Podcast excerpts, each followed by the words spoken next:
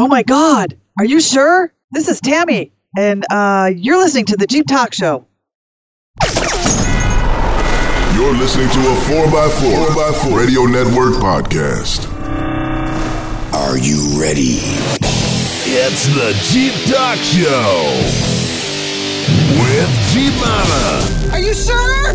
Josh, Yeah, I don't think so. and Tony. I think that's a huge deal. So sit back, strap in, and brace yourself. Today's Jeep Talk Show is brought to you by ExtremeTerrain.com, your off-road outfitter for YJ to JL Wrangler parts and accessories. Stay tuned for an announcement on the latest resource for Jeep Gladiator news and information later in this episode of the Jeep Talk Show. Hey, it doesn't matter if you own a Jeep, have a Jeep, want a Jeep, uh, are a Jeep, or never driven, driven anything but Jeeps. this show's for you. Josh is looking at the show notes going, where is he reading this from? Josh, Tammy, and myself are here to inform and entertain you while we talk about Jeeps. Hi. Oh, I didn't have a chance to write this. Thank you, Josh. I'm Tony, and I'm the monkey pressing all the buttons. Bacon is beautiful, and I love it almost as much as I love my Jeep. My name is Josh, and if you listen to me long enough, I might make things a little weird. God bless you, sir, on your stance on bacon. Hi, my name's Tammy, and I'll do anything for a day off, including getting myself sick.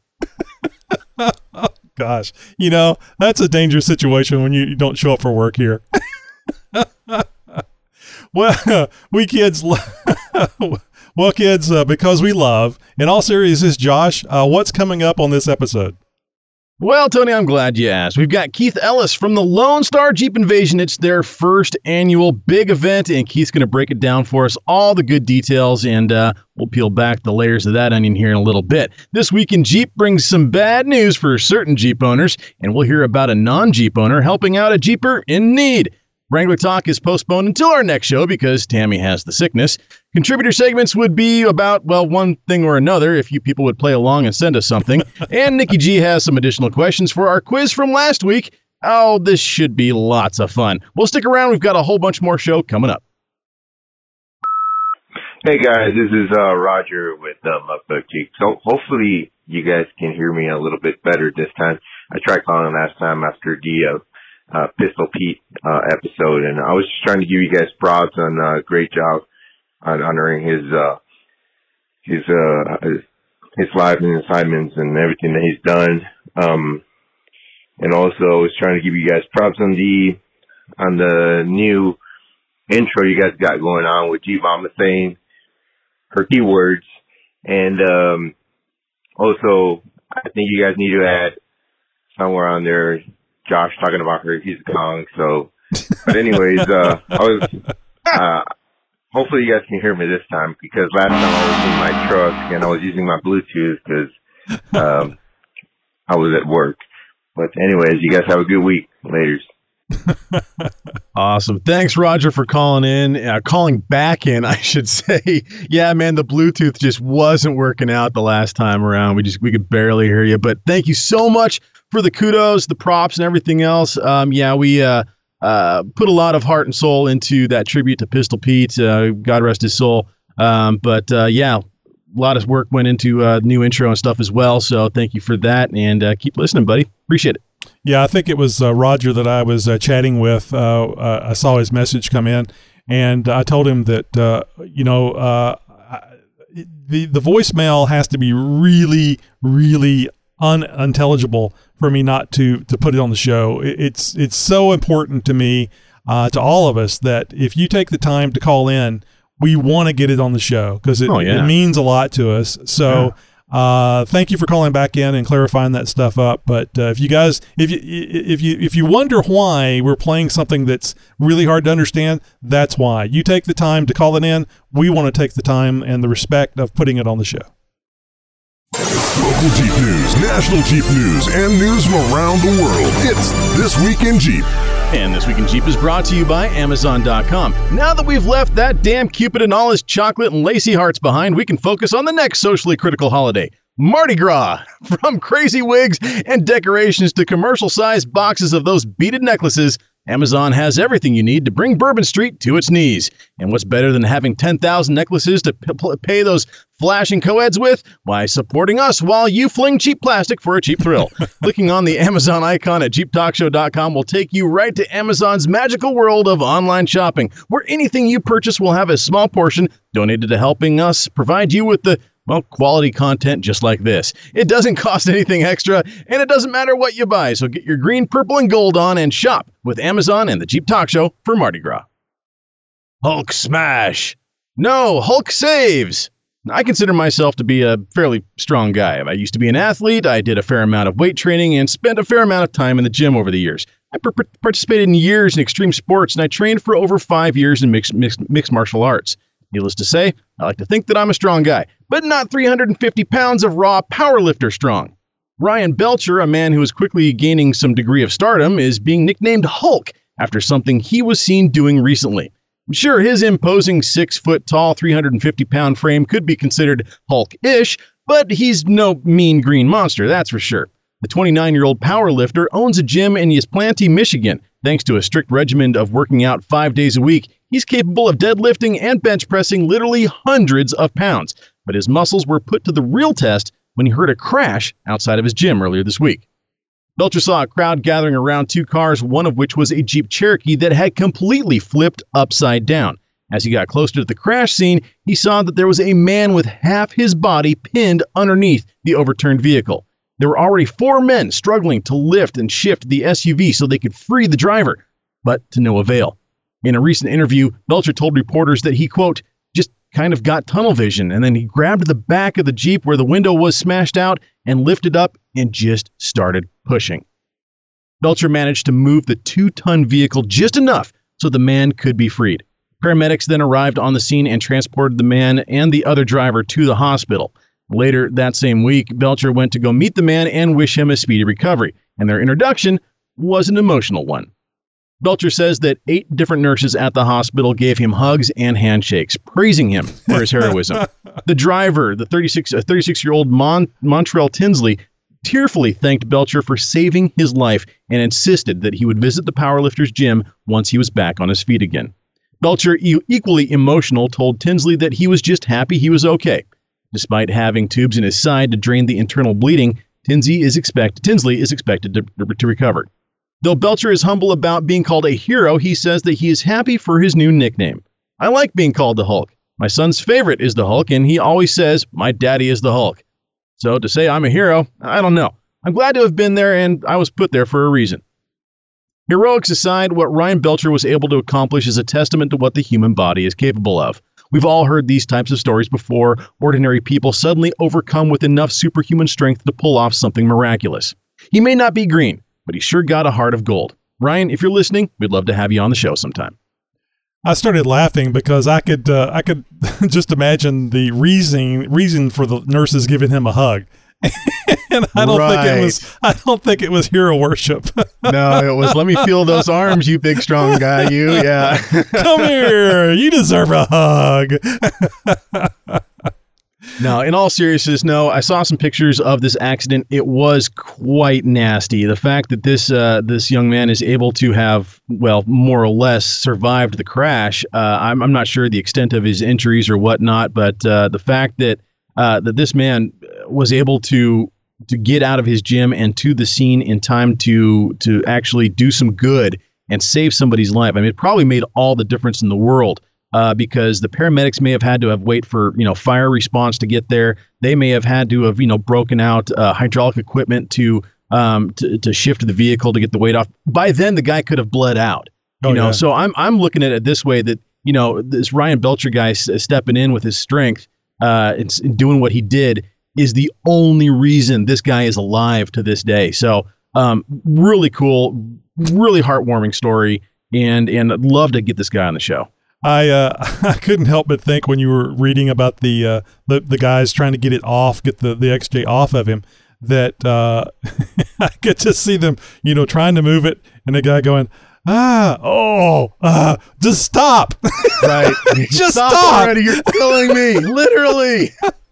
my eyes are gonna pop out. I was I was wondering that too because you know I'm picturing four four people trying to manipulate a vehicle that has a, a somebody trapped underneath of it. Um, well, you're you know, panicky. you you and you have to Oh. work together, and you're panicky, and it's and everybody's probably giving directions. Yes. Yeah, no, I mean it's. It, I'm sure it was just an absolute scene of mayhem. Now, if, Uh, if it was if it was Jeepers that were trying to help, there would have been one person trying to lift uh, the vehicle off of him, and uh, the, all the others standing around drinking beer and eating pizza, going, "Hey, you need to torque that. true. You need to torque that nut." Uh, maybe the Toyota owners. I don't know. Well, if you own this Jeep, you are screwed. It happens all the time. Vehicles go out of production and parts are usually still made and stocked in order to repair these vehicles later on down the road. After all, nothing lasts forever. Sometimes, however, things go the way of the dodo bird and they are never made again or seen again. Well, this happened recently with a popular Jeep and a feature that was available for it that now that thousands of people own it. Well, what I'm talking about was a cool $1,200 option for the Jeep Liberty back in the day they called the Sky Slider Roof. Its biggest success was in the 2008 model year when Jeep marketed this feature quite heavily. In short, it was a big fabric folding roof that operated like a ginormous powered sunroof. It was awesome when it worked, but over time it developed a reputation for being a bit finicky with regards to wind noise, leaks, and, well, outright failures. This recent problem was discovered through an ordinary call from a repair shop to FCA trying to track down a replacement part for a vehicle undergoing repairs. What came from this phone call is a report that will have many Jeep owners out there wondering what the future may hold for them and their Jeep. The report doesn't specifically identify by name which Jeep parts are now obsolete, but a spokesperson from Fiat Chrysler Automobiles has confirmed in the report that part number 680555315AF is now no longer available anywhere. A quick search at www.factorychryslerparts.com shows that particular part number is for the entire sliding roof uh, roof frame assembly and the Sky Slider roof itself. The spokesperson, this spokesperson also reportedly said the supplier that originally produced the part is also no longer in business. Oh. Yeah. Multiple media outlets have reached out to FCA to double check the accuracy of this, and with each inquiry, a spokesperson confirmed that report is accurate and correct. Ordinarily, when something like this happens, the aftermarket steps in with some sort of a replacement option.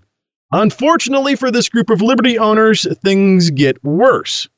Apparently, there aren't any aftermarket repair options available at all, and there's nothing on the horizon indicating that indicating hope that there ever will be.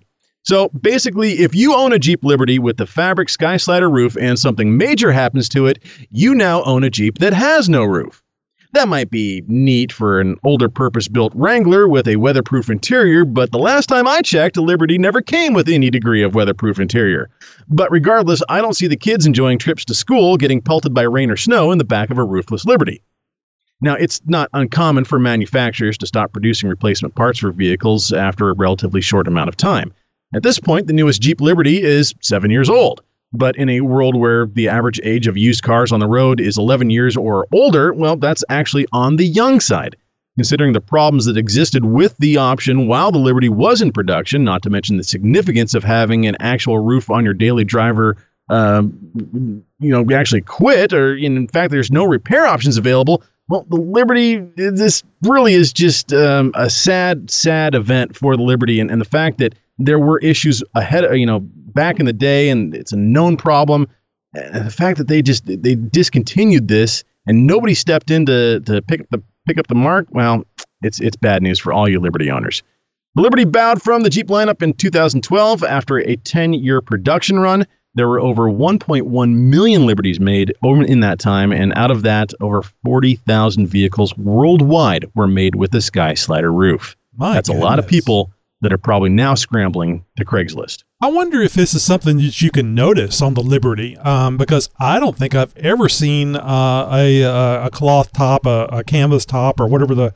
I would assume that's what you're talking about. Is the one that's kind of a canvasy thing that uh, would fold back if you were sliding it back. It wasn't a. Yeah, uh, imagine, and it's not doesn't look like the old, um, you know, the Cadillac Broughams with the uh, with the you know the fabric, you know, wrapped roof, as it were. It's it's it's an actual functioning sliding roof, and because of you know it's the entire roof line, um, minus you know maybe a, a two inch strip on on either side going down. Um, it's it needs to be fabric. It's got to fold in on itself and, and kind of you know bunch up until it gets to Yeah. the end. Uh, that way you don't have a you know a 10 foot diving board hanging off the back of your Jeep. Yeah. Um, so you know that's it's all of that you know poses some issues. Yes, there's going to be some leakage issues. You know, it's it's fabric, and after five, six, seven years of being out in the elements and and being driven every day, um, you know, stuff is going to shrink and and shift and all of that. I mean, obviously we've seen uh, tons of issues with just the Freedom Top, hard top on the JKs um, and JKUs. Um, this is fabric and it's got gaskets and other things. It's it's it moves and slides. There's uh, mechanisms. Lots of things to go wrong, and if, evidently they did go wrong over the years. Well, it, you know, that's like you say, it's going to happen. It's it's definitely going to Yeah. wear out. Uh, I mean, people, uh, Wrangler owners know that with their their soft tops. Eventually, you're going to have to get another one or or repair. Mm-hmm. That's it. right. Now, did you ever see the the the cloth top uh, that was made aftermarket only, of course, for the the Jeep Cherokee, the XJ? No, I never saw that. Now, my my particular Cher- Jeep Cherokee that I own um, has a dealership option um, sunroof. The XJs were never ever made from the factory with a sunroof, but in some dealerships they were offered as an option uh, that you could pay. I God knows how much. I think I still have the uh, original window sticker. I could look that up, but uh, but yeah, that was an option. Now, obviously, back in in 2002, 2008, 2012 um, you know, the Jeep Liberty uh, had this option. It was twelve hundred dollars, and a lot of people sprung for it. Sprung for it. Probably those that were in states that saw very little rainfall. Right. Uh, you down in Texas, uh, I would imagine, probably didn't see that many. Us Up here in the Northwest, didn't see that many. Uh, maybe Arizona, California. Well, there's probably going to be a lot more uh, density of these things. So, Yeah. So the- uh, it's the the top I was talking about was uh, like a canvas top, and it was like what you said. There's probably about two inches on either side of the roof that where this thing connected to went all the way, almost all the way to the front, and you could slide it almost all the way to the back. So the entire roof of the Cherokee was open. Now, uh, the only one that I saw this on uh, had a uh, internal roll cage. It would have to. and I would think that it would have to because of that roof gives so much support to the whole unibody construction. So, but it was really cool. It's like um, it's almost like a, a, a Wrangler wannabe, you know, because you can take the doors and the top off a Wrangler, but you can't uh, with an XJ unless you're drunk and have a sawzall. Uh, but this would allow you to actually have that open air uh, feel uh, uh, with the Jeep. And of course, you could always take the, the, the doors off the, the Cherokee. Now I wonder if you know uh, going down the freeway at, at at that speed with you know this thing down, if the sides are starting to shake on you, you know, it's starting to get some You reverberations. can't take and- no more, the captain. yeah, exactly. Not top speed of 35 when the top's off, you know, or top's down. is it windy or is it me? Now we used to call these back in the day a sliding rag top. Yeah, Um, exactly. Yeah, yeah. that's- I think that's the, the more common term for what these things actually are. Um, this was a, a factory option, uh, if you will, um, but this didn't quite get the popularity. And uh, uh, well, I mean, the forty thousand units sold uh, I was popularity. surprised. I can't believe it was forty thousand. I can't believe the company went out of business. Yeah. I mean, you're doing something. I mean, you have a contract with FCA, Well, you and got all of a lot- sudden, you know, you got 40,000 people that are going to need replacement Well, that's it. Seven, ten years later, all of a sudden you're out of business. No, come on, that that that that something something yeah, stinks something- here. Yeah, so there's something I don't strange what. there. Maybe there was a little double dipping in the books and stuff that Mm. they caused that because you got to you got to imagine that if you're in bed with FCA, you got some pretty good business there. Well, if anybody knows what happens to that uh, happened to that company that was making uh, these uh, these roofs, well, we'd like to know about it. Yep. Of course, if you have a news tip or response to any one of our stories, be sure to let us know by phone or by email. Just head over to jeeptalkshow.com slash contact to find out how. Hey, coming up here a little bit later in the show, we have an interview with Keith Ellis from the Lone Star Jeep Invasion. Oh, and hang around for uh, Tech Talk. So, coming up in Tech Talk, we have some tips and tricks to make your next wrenching project go a little smoother. Uh, beer and pizza for the onlookers. Always comes back to beer and pizza. You're listening to a 4x4 Radio Network podcast. You know, we're always asking you to go check out the 4x4 Radio Network, and it's for good reason. We don't tell you to do something for nothing. Look, there's a ton of great shows there to listen to and check out, besides ours, of course. And be sure to tell your friends about it too. We've got something for everybody at the 4x4 Radio Network, regardless of what they drive. How about the On the Trail podcast? Trail Chasers is there putting out new shows. Center Steer podcast is a lot of fun too. We've even got Dan and the 4x4 podcast putting out some great content all the time. And it's all for free. It's all at 4x4radionetwork.com. We'll see you there. Hey, coming up in a little bit later in the show as well, we've got Nikki G. You know him, you love him, and well, this one might throw a little curveball at you. We'll see. You know, Josh, I was thinking uh, we didn't have a Nikki G last week because of a scheduling issue between uh, Nikki G and ourselves. And I, I got this thing in my head about, you know, wherever you see these memes and stuff about safety days. So it was like our safety day count went up by one, but now we're back to zero with uh, the new Nikki G this It's week. It's been one week since we've had a Nikki G. No. Hey, if you haven't heard, we're giving away stickers. All you have to do is send us a self-addressed stamped envelope, and to find out where to send that uh, that uh, self-addressed stamped envelope, head over to jeeptalkshow.com/contact. You'll see how to contact us there. We'll respond with a mailing address of where you can send your envelope with a little stamp and your address on it. Uh, and for a limited time, you can be a JTS ambassador. You'll get more stickers and JTS cards. Now you can you leave the sticker and card under the windshield of, uh, oh, I don't know, uh, uh, uh, I think one of those new Raptor uh, Ford pickups would be a good thing to, Oh, to leave it on, wouldn't it? I, I think that'd be great. Just write ambassador on the envelope. Hello, Jeep Talk Show. This is Andy from Western North Carolina. No, this is not Iron Man Andy. Uh, I am the real Andy. Iron Man Andy's first name is actually John. Just some little trivia for you there, but we are good college buddies. And I hang out with him a lot. Anyways, I had a question.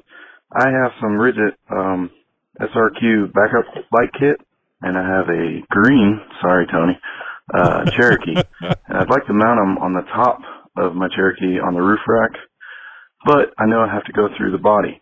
So my question is, how do I drill through the body? What type of grommet do I need? And uh, any tips there would be great. Um, the SRQ kit has a, uh, it's already pre-wired to the light, and so there's a big uh, junction block on there. And so I wasn't sure how to get that through the grommet and seal it up and keep rain out. Basically, how do I do it? Where do I go? Any tips you guys got? Um, keep up the great show. Thanks. I'm going to jump in here before Josh starts with the Yeah. uh, soldering connections and uh, getting the proper size grommets and uh, the the Hinway uh, drill press that you need to do all this.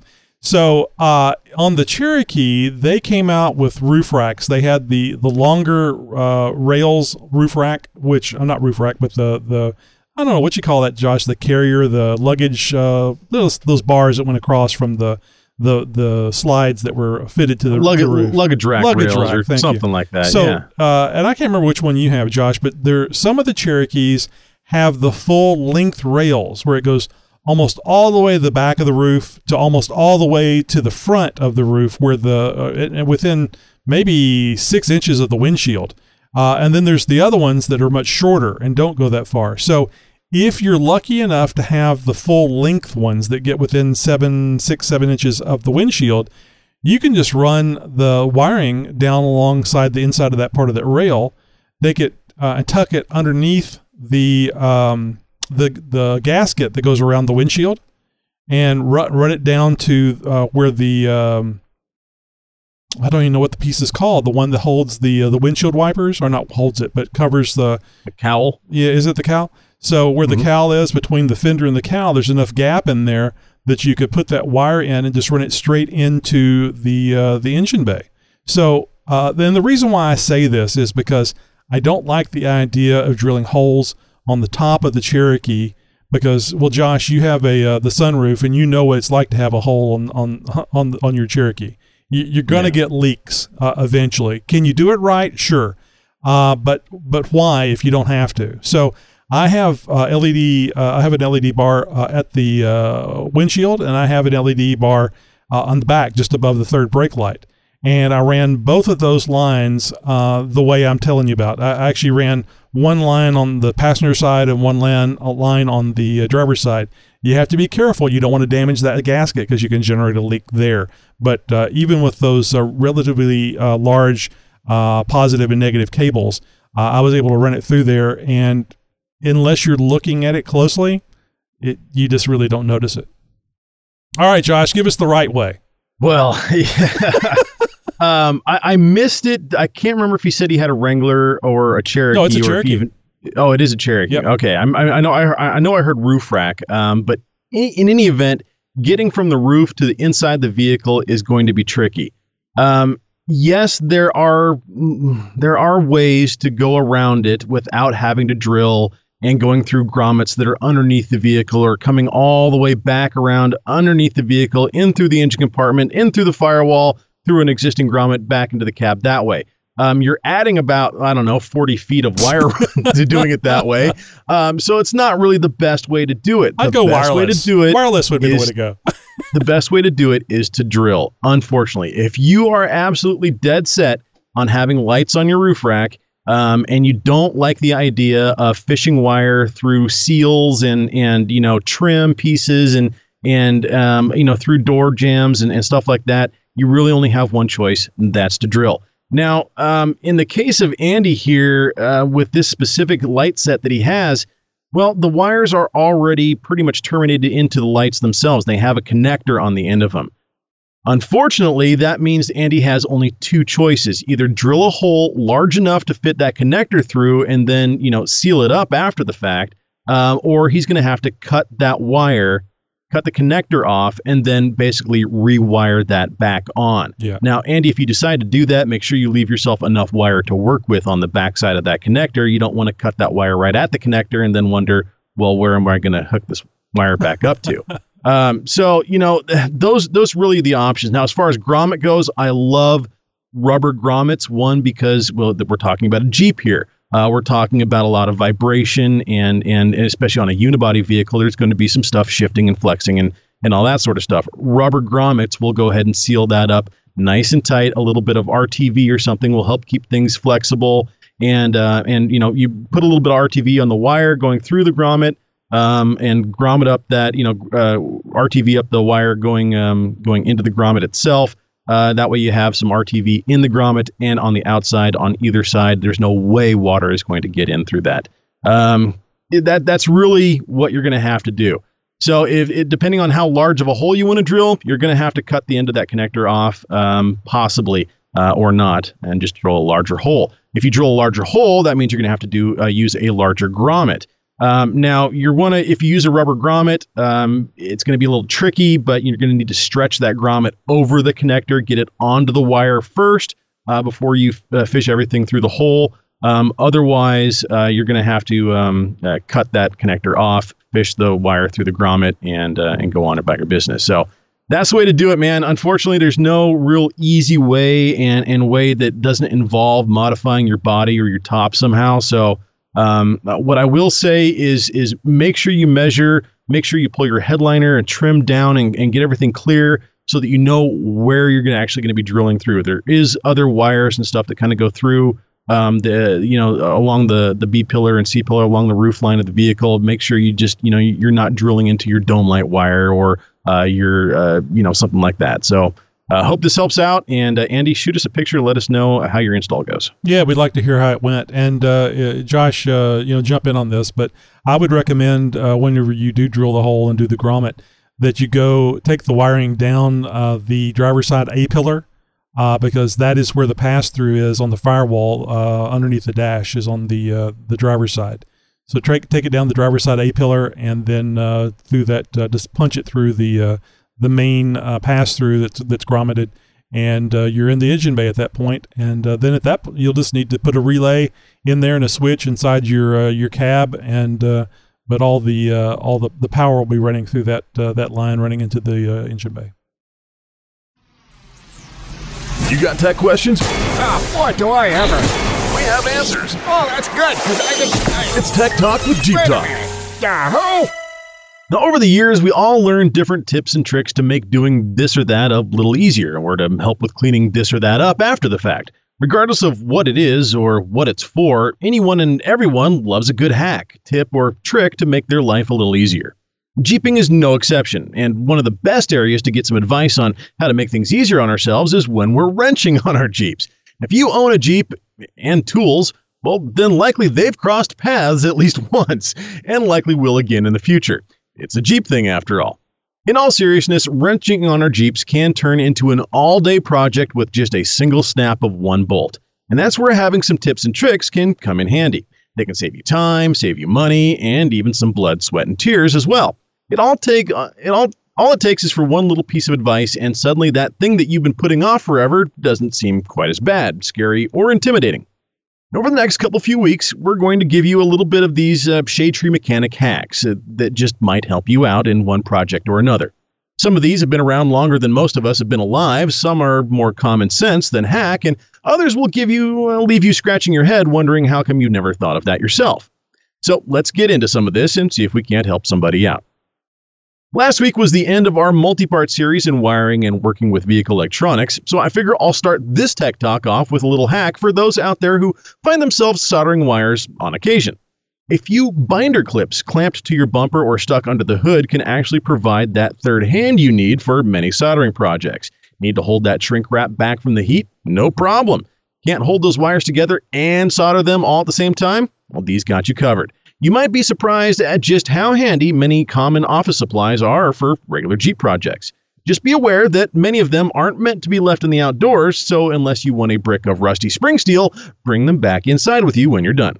Now, if you're into changing your own oil and that of your neighbors and half the club's Jeeps too, well, then it's all too likely that you've come across a stuck oil filter or two in your day. Sometimes a filter wrench just isn't accessible and the old grip just ain't what it used to be. Well, there's an easy solution grab a flathead screwdriver and pound it through the filter housing. You're replacing it anyways, so who cares, right? Then just spin the filter off with the screwdriver as a handle. It's messy though, so make sure you've got gloves on for when the oil drips down the screwdriver and put something under the filter to keep the dinosaur juices off the pavement. Now, this is one of my favorite bits of advice, and it saved me on a couple of jobs before. When changing any fluid, always loosen the fill port before draining the fluid. The last thing you want to do is to drain, say, all of your transmission fluid, only to find out that the fill port is stripped or cross threaded and can't be removed, leaving you with a dry transmission. It's better to have old fluid than no fluid, I always say.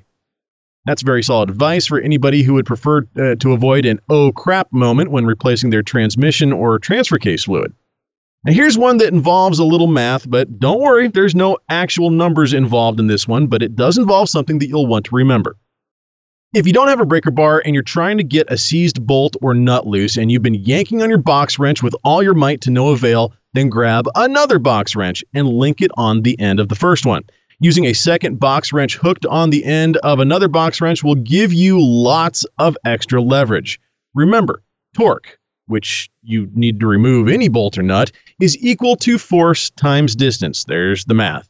So why try with all your strength to increase the force part when all you have to do is just increase the distance part? Ah, that's what we call working smarter, not harder. Now, I like this next one because it gives you an excuse to go buy more tools. And, well, I, that's just tickles me pink. now, if you've got a bolt that doesn't thread easily into or out of a hole, well, then likely there's a problem with the threads. Save yourself some time and trouble and just fix those threads with a tap and die set. If a bolt is difficult to get off or is rusted or has Loctite residue on it, chase the hole with a tap and run the bolt through a die. Cleaning up the threads will not only speed things up when it comes time for reassembly, but will also increase the clamping strength of the fastener and you will have less likelihood of galling threads, cross threading, or even breaking the hardware itself.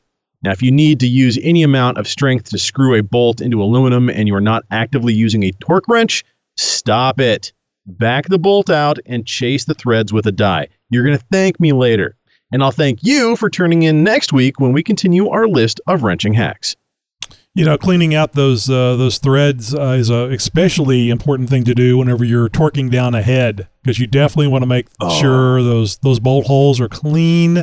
There's no oil inside them. You don't want any hydraulicing going on No, because you're trying to get it crack torqued. your head. Yeah, It, you're trying to block. get those the, those bolts torqued properly, and anything in its way uh, can throw that torquing off. So uh, it- it's a it's a good habit to get into. I need to get a good uh, tap and die set. I have a, a little bit of uh, of one, but not the other. I need to get a full set because what you're talking about is doing is really good to do.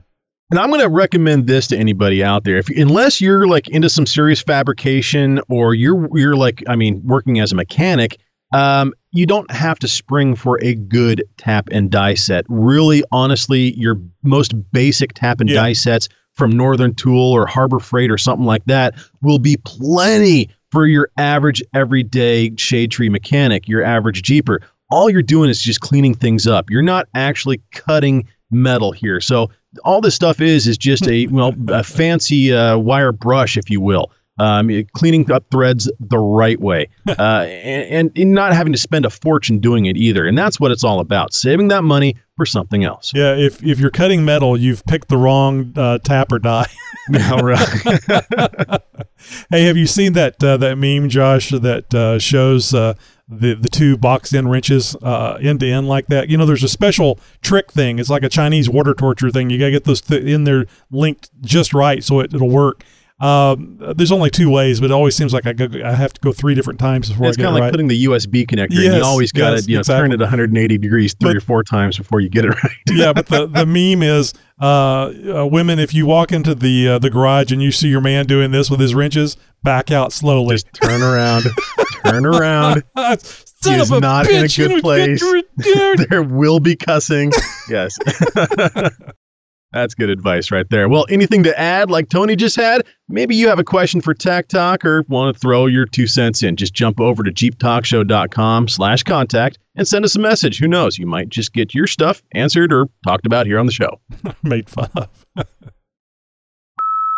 Hey, Jeep Talk Show, it's Nate. Just calling in after listening to your quiz in Wrangler Talk on episode 372. Uh, by the way, I got a 9 out of 10. And a DJ, which you guys didn't know what it was, is the old postal Jeeps they used here in the U.S. in up to like the late 90s or whenever they finally went to those van looking things they have now. I think the, uh, the common lore is that DJ stood for Delivery Jeep. Um, and yes, the irony is not lost on me that my automatic transmission failed, not, what, two weeks after I was on the show, talking about automatic and manual transmissions. Uh, if you want more info about what happened to my transmission, I talked about it a bit on a couple of videos on the SWB Crawler uh, YouTube channel. So, if any of you have a rich, eccentric, Jeep loving uncle, please feel free to send them my way. I have started a GoFundMe because money being what it is, I don't know how I'm going to replace this transmission in my current state.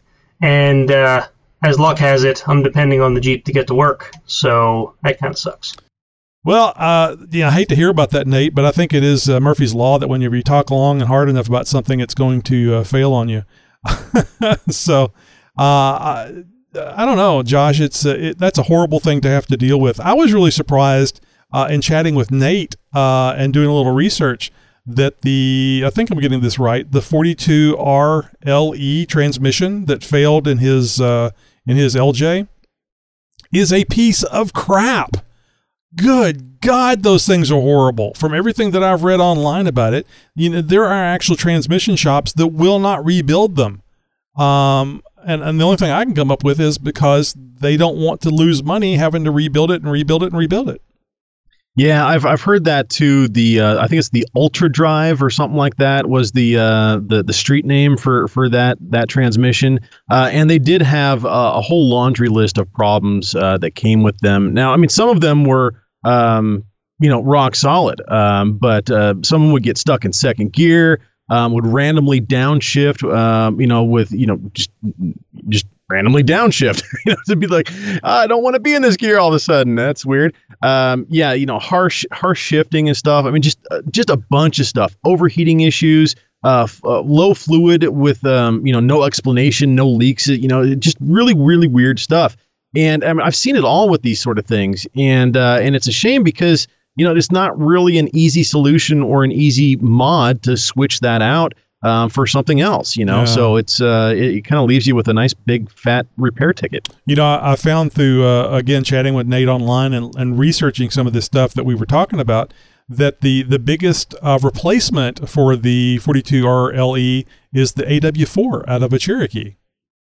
And yeah, the actually AW4 is actually a, a very strong Yes. transmission. Um, uh, that I'm surprised that that you know. Well, I'm not overly surprised. I mean, it's uh, the fact that you need to have a six or an eight speed transmission nowadays is just a a sign of the times. Is the, the only way to get the EPA standards, uh, the fuel Right. economy that they need, is to have all these extra gears. So you can't do that with a four speed transmission uh, anymore. Uh, it needs to have eight. Apparently, Yeah. I don't know. So- well, hey, it was good enough for my Swin back when I was 14. So All right, there you go. No, I love the AW4, and, and if you guys do some research on that, uh, and there is a bunch of um, easy Oh, reading online detailed. about the AW4. Detailed uh, information. You can actually find out some really cool, uh, interesting stuff about it, and, and other vehicles it was used in, and, and just what it can do, et cetera, et cetera, et cetera. Yeah, I mean, if you're looking to do a swap uh, on your your TJ LJ, and you don't want to put another 42 uh, RLE in there, uh, the the AW4 is a. I mean, gosh, those things must be 150 bucks at the junkyard. You know, I, I would think they're not not much. I, I've never bought one. They may be more expensive, but there's so many of them uh, that came in the the Cherokees. Uh, and uh, there's a, a website out there that they go through all the wiring and stuff that you have to do. Uh, you probably have to have another a different size uh, drive shaft and a bunch of other things. But but as far as getting the transmission itself working, it sounded like it was fairly straightforward if you can uh, crimp some connectors uh, to for the wiring. So. Uh, I just hated the. I hate that, that Nate's in, in, in the middle of this because his chan- his choices are uh, swap everything over to a standard or uh, rewire everything for the uh, for an AW4 or roll the dice and see how long the 42 uh, RLE is going to fail again. I think he said this one had 120,000 miles on it. Oh man, that's not enough. Uh-uh. That's too soon. That's too soon. Oh, poor Nate.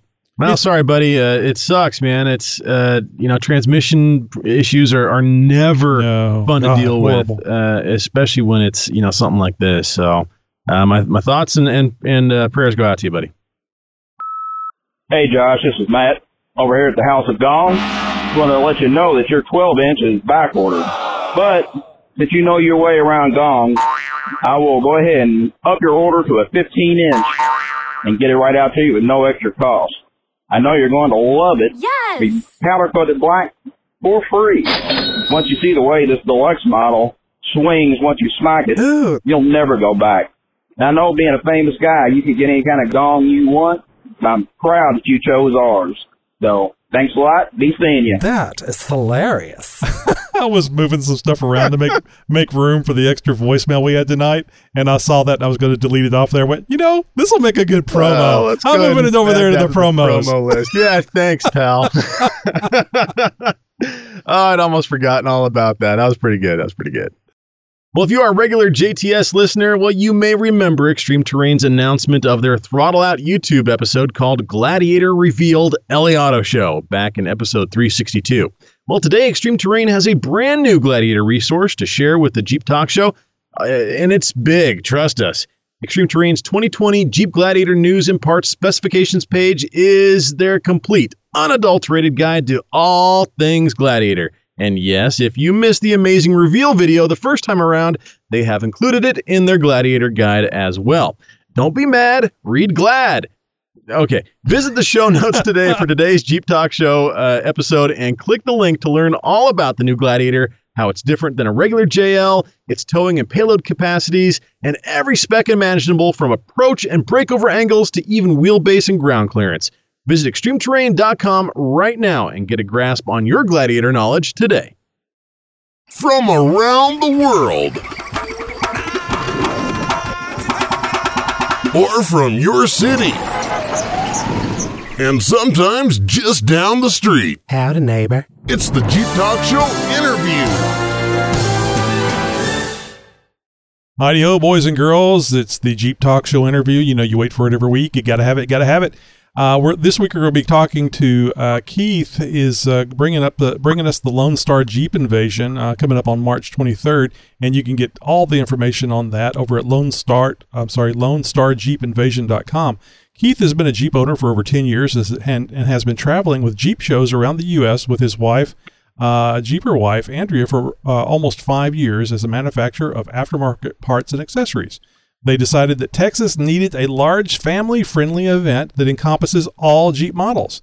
That's how the Lone Star Jeep Invasion was born. You can find out more information by visiting uh, www.lonestarjeepinvasion.com. Keith, thank you so much for being with us tonight.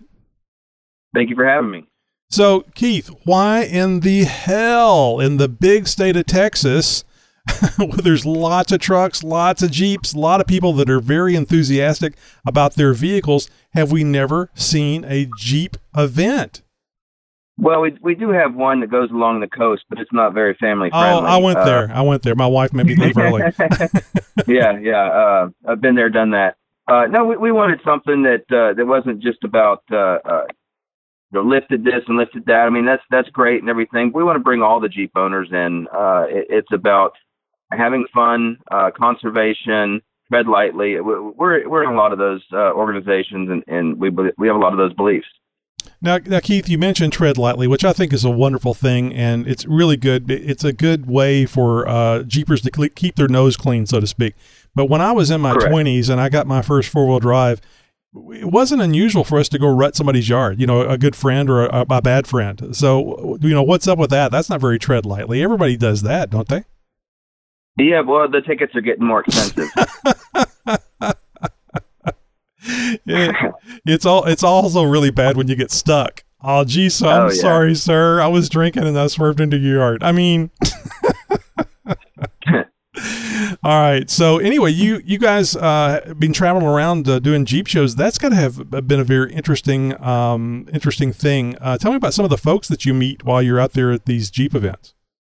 We we we actually we meet all walks of life, and it, it's fantastic that uh, we we see we see old uh, every race, every every walk of life, uh, meeting people from. We've been as far west as Colorado, and we've been all the way to Florida and all the way up to uh, Maryland, and it's it's amazing to see people with the the same common interests and the same likes and loves and, and the same mentality you can sit there e- even if you have nothing in common you have jeeps in common That's the kind of the thing my wife uh, uh, was always confused with me, wh- whether it had to do with ham radios or Jeep.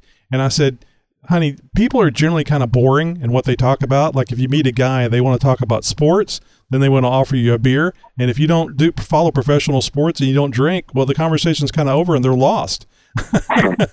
oh yeah So And- and- if and- it's if it's and for- Jeeps or ham radio, I know I have something I can talk to them about. Yeah and for a lot of the new jeepers there's always there's always 10 people in the group that'll tell you how it's done or how it needs to be done if you need something fixed and, and half the time at a jeep meet or, or a group meet they'll get under your jeep and start fixing it for you eh, or, or show you how to do it. it it's that's the kind of lifestyle this is and, and the people you meet everybody's interactive and, and it's just it, it's it's a way of life What's the uh, the biggest event that you've been to? Oh wow. Um, we've done everywhere from the Great Smoky Mountain Jeep Invasion to Ocean City Jeep Beach Week. Um, Ohio has some great ones. Uh, the Ohio Jeep Fest. Um, it, it's everywhere. Colorado Jeep Girls are fantastic. Uh, everywhere we go, it, it's just a big, a big get together of of wonderful people. Now, obviously, you have a Jeep. What uh, which Jeep do you have? Well, we actually we've had three. Uh, I had a had a 02, um, and then a 02 Wrangler. Uh, I had a 09 JK, and my wife has a 15 JKU Willys Edition. All right, and uh, the the most important thing out of all of those, I would assume yours is your favorite. But let's say what what color is your favorite Jeep that you guys have? Well, mine and hers were both black. I'm sorry, that was the wrong answer. my first one was silver. eh, eh, you know, it's better than black. You know, you know how Yeah. Tammy is. She she loves that black. I always tell her those are those are more, those are more dangerous. People can't see you at night. Right. Well, ha- sometimes that's the point. That's that's a good point, especially if you're raiding people's yards. You want you want a black Jeep. That's uh, although I had a pickup at the time, so midnight blue was my pickup. So Where where I went wrong is my accents were fluorescent green, so it's kind of kind of stands out. it was it was creepy. I couldn't see anything except this green flash. Yeah. so tell me what uh, now in your intro it, it says uh, the reasoning behind getting this thing going. We just haven't had any kind of Jeep evasion or big Jeep event, family friendly anyway, uh, in Texas. Uh, I really, when I heard about this, I really expected this to be up in Dallas because Dallas seems to be where everything is, and it's you know uh, four hours away from me, so it's just kind of like Murphy's law. What what got you guys to do the? Uh, what was the final straw getting the the Lone Star Jeep invasion going here in Texas? Ma- mainly, mainly, we have the the birthplace of the Lone Star flag here. I mean, this is the to me, Houston is the heart of Texas. It was the original capital, Exactly. uh, and, and everything else. I mean, if uh, if you get a chance to pass General Sam standing uh, uh, 30 minutes, uh, well, right outside of Huntsville, then then you're already blessed. but we, uh, you know, we- we're starting out. We, we didn't know how small or how big this was going to be, uh, and, and we just wanted to make sure that everybody had a chance. If they're, you're flying in, if you're driving in, we have plenty of hotels here. There's plenty of parking. It, it, it's just an all-around. We have plenty of breweries. I had to put that out there. Um, there's there's nothing nothing you can't do in this area, except for climb mountains. So I don't know. Uh, I've I've said this a few times on the podcast, and I'm, I'm sure you're aware of it. That uh, if you're driving, if you're not a uh, you're not native to Texas, this will be something new to you. And if you're driving in the state of Texas, you will need a, a handgun, and if you don't have one, will one will be issued uh, to you at the border because we use uh, handguns to signal lane changes here in Texas. Uh, one it- shot for right, two shots for uh, left. That's that's pretty much the way it is, especially uh, especially when you go inner city. So um, uh, anyway, the uh, now a lot of people may not understand this. Whenever you talk about flying into Texas, uh, if you've never been to Texas, it's it's pretty freaking large. So if you're Yes. like if you're in Arkansas or Oklahoma and you say, "Oh, I'll just drive down to Houston," it's just right there next to that state. Well, it's about ten hour drive just getting from the border of Texas uh, into the Houston area. Thankfully, Right. thankfully, this isn't actually in Houston. It's in Conroe, which is uh, as big and wide as uh, as Houston is. It's not all the way out to Conroe. Conroe is about an hour from me, so uh, whereas Houston's about thirty minutes. So, uh, uh, how, how did you come up with Conroe? Well, we we live just south of Conroe, and we did a lot of we do a lot of running around up in that area. Uh, we actually, my parents live up at, just north of there and everything. So you know, it, it, it's being that it's the Lone Star Jeep Invasion. We found the Lone Star Convention Center, and we, we're just, you know, that's just that's just the way it is. It We- worked. you know, it worked out that way. Yeah, it just Yeah. worked out well for that. Now, um, the I've never been. I, I've got a buddy up in uh, up in Conroe. We've had to, to change the engine in my Jeep uh, twice. Uh, one time when I was going to do a fancy rebuild, uh, nice uh, engine, and the second time is putting the old one back in after being refreshed when I dropped a valve in the uh, the first one. so so, uh, I've been up to Conroe a few times. Uh, it, it's a, it's a really nice uh, nice area, country uh, type feel to it. Uh, although you guys got a Walmart, so uh, it's not like uh, it's out in the sticks. Right, exactly. We have several WalMarts up there, and then we have Lake Conroe. There, I mean, there's there's things to do all throughout the county and everything else. So this is coming up on March 23rd. Uh, I don't have a calendar in front of me. I would assume that's uh, on a Saturday. That's on a Saturday, uh, from 10 to 6 p.m. And uh, we're sponsored by DeMontrond Conroe, Oh, excellent. and it's it's going to be a it's going to be an incredible event. Where uh, we have all kinds of vendors from all over the U.S. We have uh, great raffle prizes. Let me tell you, there you could almost outfit an entire Jeep in the raffle prizes that we have, and all kinds of apparel and, and everything. It's it's truly amazing the love that our vendors that we've met all around the U.S. have shown to us. Um, it, it's just truly amazing.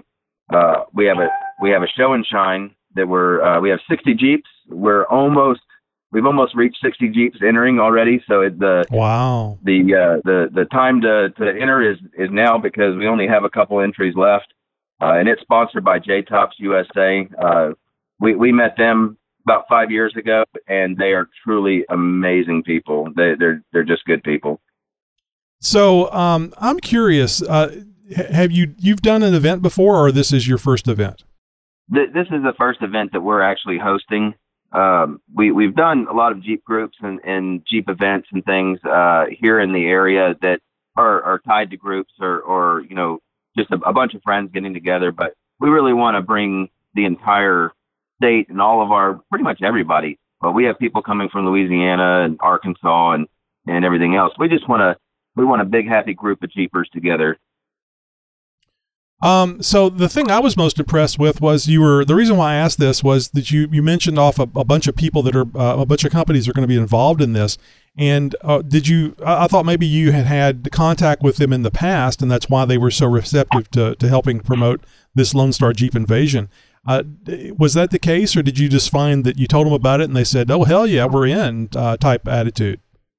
A, a lot of the events are, and, and a lot of these events are, are great because uh, as we travel, they'll have vendor parties and, and pre parties and things like that where all the vendors get to meet uh, each other, you know, not just setting up. You know, a lot of times we feel like carnival folk where we just set up and tear down and, Yeah. and you know, but but doing this you you you know you you tend to meet a lot of people and and see you know see their products and see what they're installing and see what they're doing.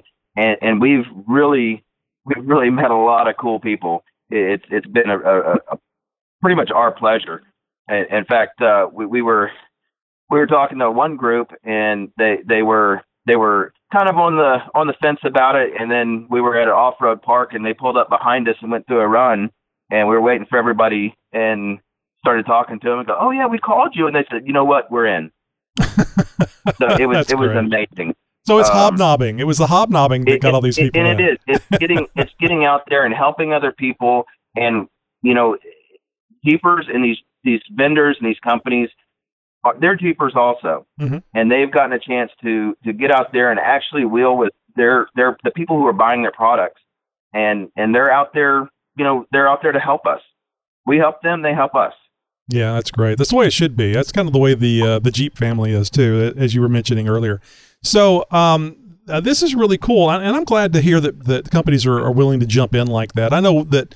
Uh, quite often, when we reach out uh, to get interviews, they're like, "Yeah, sure." I mean, uh, uh, big name companies too have jumped in uh, uh, on on these little uh, uh, little dinky podcast interviews. So uh, we really appreciate that uh, that type of uh, interaction. So uh, let's.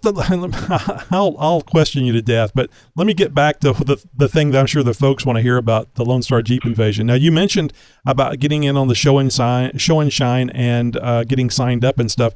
How do they go about uh, finding out more information about uh, where this is?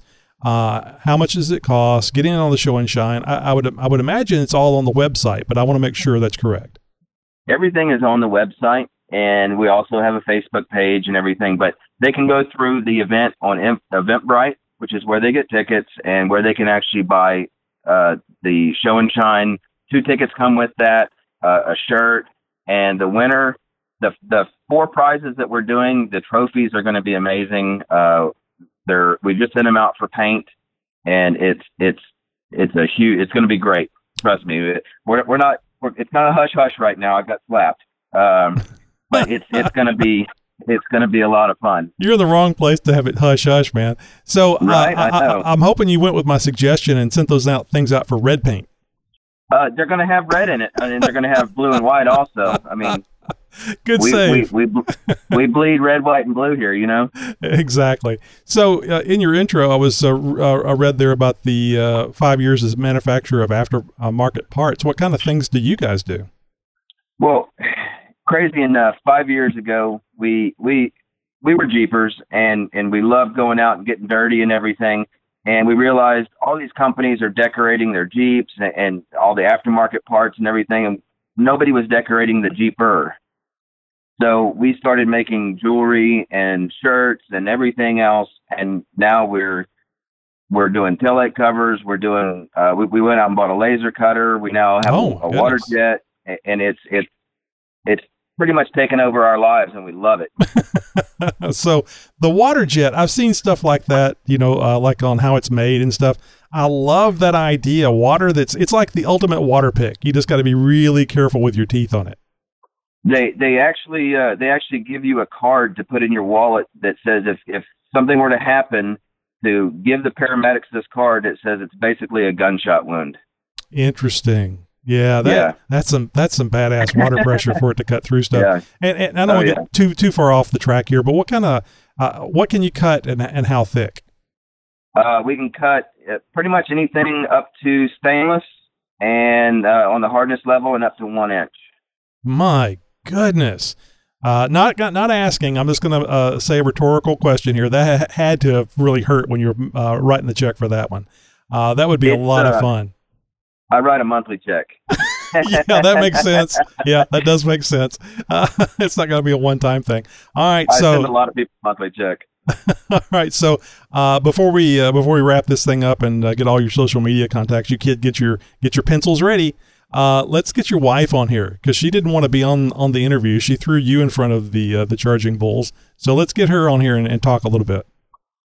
Hello there. well, you, that didn't take very long at all. no, I'm right here. now, now your name is Andrea, right? Yes, sir. So I hear you're the brains behind this outfit. A little bit. Maybe mostly. So I've you- got a lot of help. So- Thank goodness. So are you excited about this uh, Lone Star Jeep invasion coming up on March 23rd? I really am. We we actually started the planning phases honestly almost a whole year ago. Um, and so the time that it's getting closer and closer, I'm getting a lot more excited and just seeing the the responses coming in and these vendors coming together and everything and just helping us out with the raffle items, helping you know coming from Florida and coming from Carolina. We got Carolina Metal Masters. I mean, we've got so many different people coming from all over the U.S. to this event, and a lot of local vendors as well too, which I'm I'm super excited about. I mean, we've got um, Bull Prince has been helping us out with graphics and stuff. and we do graphics too, but I did third party. Mhm. So you know, helping the local uh, vendors out and getting them here, it's it's amazing. It's I'm really excited for this event. Yeah, it's really neat. I think because when you go into something like this, you really know don't know how people are going to respond. You don't know how companies are going to respond. So anytime you get a good response, now I'll let you guys know that uh, I don't know what you guys were doing for advertising, but uh, I actually had like three different uh, Jeep Talk Show listeners tell me about this event because I've bitched before about there's nothing happening in Texas as far as Jeep events go. And, And, and uh, been saying it. Sorry. no, no, uh, that, go right ahead. No, uh, we we've been saying it. You know, like like Keith said. You know, we started our company five years ago, and he he kept toying around with the idea about two years, three two three years ago, and finally last year, I'm like, you know what? Let's just do it. Uh, let's just go two feet in, and let's just do it, and let's make it happen. Mhm. And here we are. Well, I'm cer- I'm certainly glad that you did. Uh, frankly, I would have rather it been in Katy because it would be nice and close to me, but uh, that's okay. I can I can drive to Conroe. Conroe is a nice big wide open area. Now, this place that you guys are having it at the Lone Star Convention Center, uh, I would assume there's plenty of parking. It's uh, like uh, the not that a Jeep needs it, but nice uh, covered, uh, well marked lit uh, parking.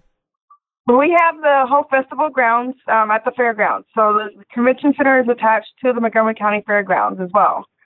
So we have a whole festival area, which is all the grassy area that's usually used for parking, um, sometimes concerts, and maybe next year we'll see. But um, the convention center is, yes, very well lit, but I mean, it's from 10 a.m. to 6 p.m., so we're good there. Um, kickoff party the night before, Friday. Don't want to miss it. It's at Papa's on the Lake, and we actually got a live band that we're fixing to announce here. Um, Texas Truck Works helped us out with that one, getting a, a band for us.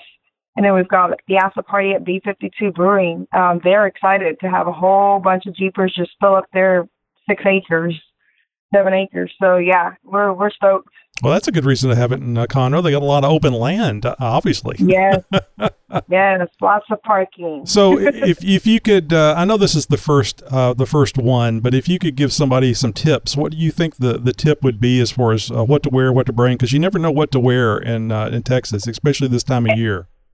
Exactly. This is Texas, and that's that's definitely one of those those things that I put on my FAQs is what if it rains? You know, this is Texas. We're prone to having four seasons in a day. So I mean, it can go from you know Yes. we're doing rain or shine. It it's on. Um, you know, just expect the unexpected, just in case. Bring it on. You know, emergency Jeep top, jacket, ponchos. You know, whatever you need. A hoodie. I mean, you, tank top. You never know. just like just like a Boy Scout, come prepared. Now, um, n- now I know this is the the first uh, Jeep invasion. You got more planned? Are we going to be seeing this annually? I, this is this is listed as the first annual, so this is definitely one that you know we plan on continuing it, and and next year, I mean, we're honestly we we've been in the talks about next year already. You know, two day show, and who knows what else could come out of next year's event. Mhm. You know, um, I, like I said, I'm looking at all the feedback we're getting from vendors and from attendees already, and they're soaked. They are excited. I can't believe we got people coming from Del Rio, from all over North Texas, Waco area, like you said, um, Arkansas, Louisiana, Lake Charles. I mean, we've got people coming from all over to attend this event. Hey, everything's bigger in Texas, and you know Yes, I can think of a it. I can think of a way you can make it bigger for next year. You can make the Jeep Talk Show your official uh, Lone Star Jeep Invasion podcast. Hey, whatever works. well, you didn't you didn't hang up, so that's a good sign. All right. Well, uh, I don't know if you need to switch back to Keith or if you have the social media where you guys, uh, where the, the all those social media kiddies can find you at. Uh, just uh, rattle them off, like your Instagram, your Facebook, uh, etc. Yeah, uh, we we have Instagram, so I'm on Lone Star Jeep Invasion at Instagram. Pretty much, it's it's me. Anytime an email comes through, info at Lone Star Jeep Invasion. If you have any questions whatsoever, I'll be happy to help you out. Um, websites LoneStarJeepInvasion.com, and in the Facebook, look up Lone Star Jeep Invasion. Um, we have all four events listed on on, uh, on the calendar. So for the kickoff party, the main event, the after party, and unfortunately the convoy, which is now booked up.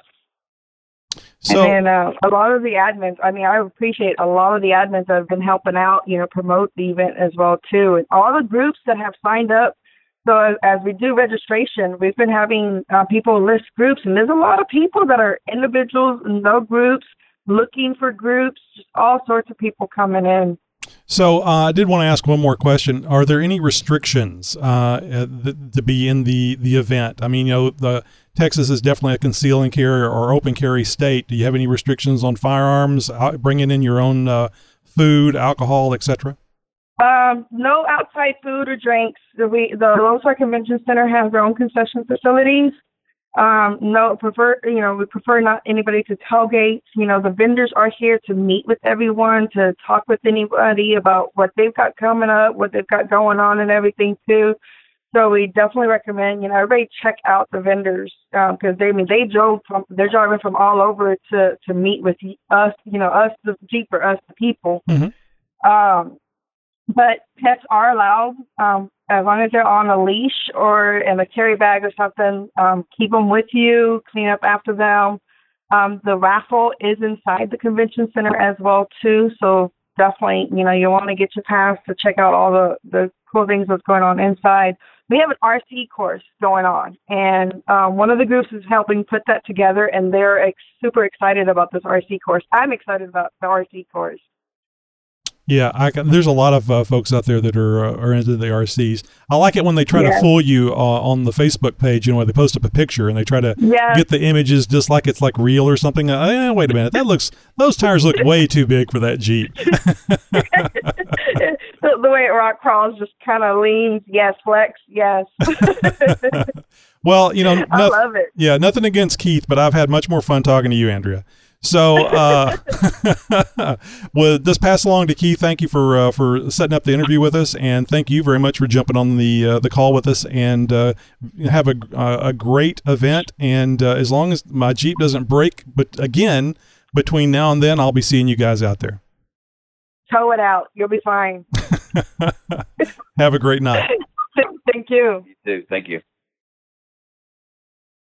Big thanks again to Keith Ellis for taking the time to talk about the Lone Star Jeep invasion and for uh, well persuading his wife to uh, hop on the phone as well. Now, I do not envy them at all. I know a little bit firsthand experience of what it takes to uh, organize and put on an event.